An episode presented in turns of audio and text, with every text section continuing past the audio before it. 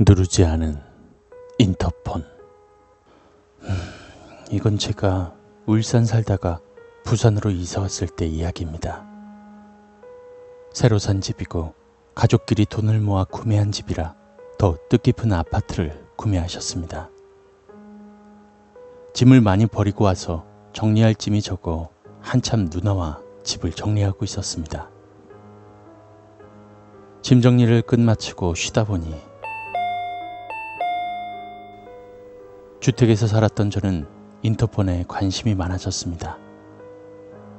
누굴까? 하며 인터폰을 보러 갔습니다. 누구세요? 라면서 문으로 가다가 문득 생각났습니다. 이 늦은 시간에 누구지? 이사했지만 아무한테도 집 주소를 말해주지 않았는데 짐 정리 다 하고 초대할 생각이었거든요.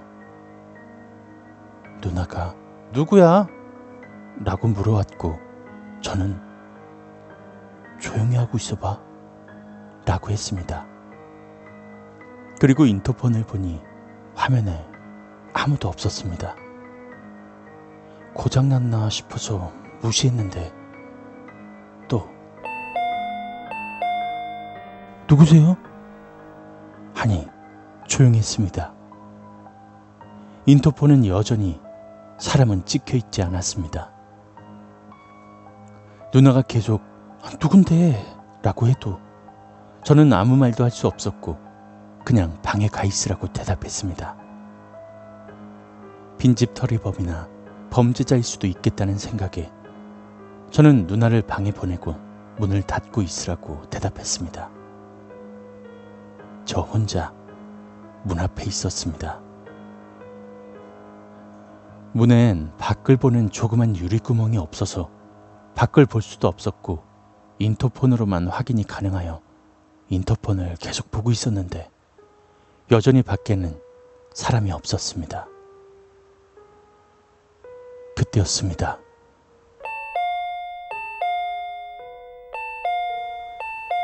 미치도록 울리고 있던 인터폰 화면에 사람도 없었고 저는 무서웠습니다.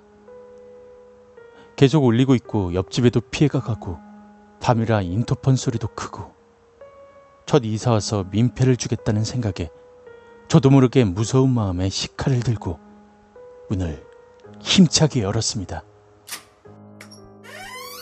어, 어떤 새끼가 장난이야? 하면서 나가보니 인터폰에서 본 것처럼 역시나 아무도 없었습니다. 마침 옆집에서도 인터폰 소리가 컸는지 나와서 저를 바라보고 있었습니다. 저도 무서웠지만 옆집도 무서웠나 봅니다. 옆집에 이사 왔다는 사람이 문 열고 칼 한 자루를 들고 혼자 욕하고 있었으니까 말이죠. 사정을 설명하고 오해를 풀고 집에 들어왔습니다. 하지만 기다렸다는 듯이 아, 그냥 고장난 건가? 아, 괜히 쫄았네. 그런데 인터폰에는 한 아이가 있었습니다. 그것도 저희 집 앞에 그냥 서 있는 것이었습니다.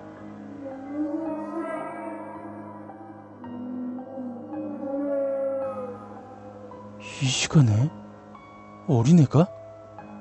저는 잠근 고리를 해체하고 문을 열어보니 아무도 없었습니다. 고장난 게 아니었나? 그렇게 혼자 쩔쩔매고 있었는데 방에서 누나가 나왔습니다. 뭔데? 밖에 누구 안 왔어? 라고 말하길래 음, 뭐 아이 이야기는 하지 않았습니다. 저는 그렇게 누나에게 안심을 시켜주려 어, 그냥 고장인가 봐 하면서 인터폰에 선을 뽑았습니다. 그리곤 조용해지길래 저는 컴퓨터를 하고 있었습니다. 그렇게 한참을 컴퓨터를 하다가 저는 새벽이 돼서 자려고 누웠습니다. 고요한 새벽. 저는 옆집인가 싶어 무시했습니다. 옆집이 아니었습니다. 저희 집이었습니다. 아니, 이런 새벽 시간에 누가? 라는 생각보다 분명히 나는 선을 뽑았는데 어떻게 소리가 들리지? 하고 곰곰이 생각해 보았습니다. 모든 전기 기계는 무선인 건전지 사용이 아니면 무조건 선을 연결해야 작동된다고 누구나 알고 있는 것을. 분명 우리 집 인터폰은 유선인데 하며 거실에 나가 보았습니다. 누나도 들었는지 방에서 나와 있었고 인터폰으로 가보니 역시나 아무도 없었습니다. 선을 확인해 보았습니다. 물론 선도 연결되어 있지 않았습니다. 소름이 끼쳤습니다. 저는 많은 생각이 났습니다. 그리고 집에 있는 불이란 불은 다 켜고 문을 열고 나가 우리 집 배를 눌러보았습니다. 소리는 물론 작동도 되지 않았습니다. 당연한 거겠죠. 선을 모두 뽑았으니까. 저는 아침이 되자마자 집을 구매할 때 소개시켜 주셨고 우리 집 인테리어까지 맡아주셨던 아저씨께 가서 말해보았더니 아저씨께서 하시는 말씀이 인터폰?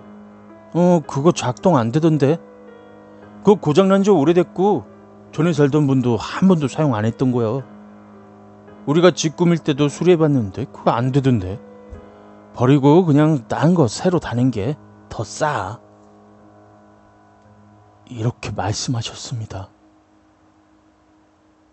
저는 웃을 수가 없었고, 아직도 저는 그 인터폰과 함께 살고 있습니다.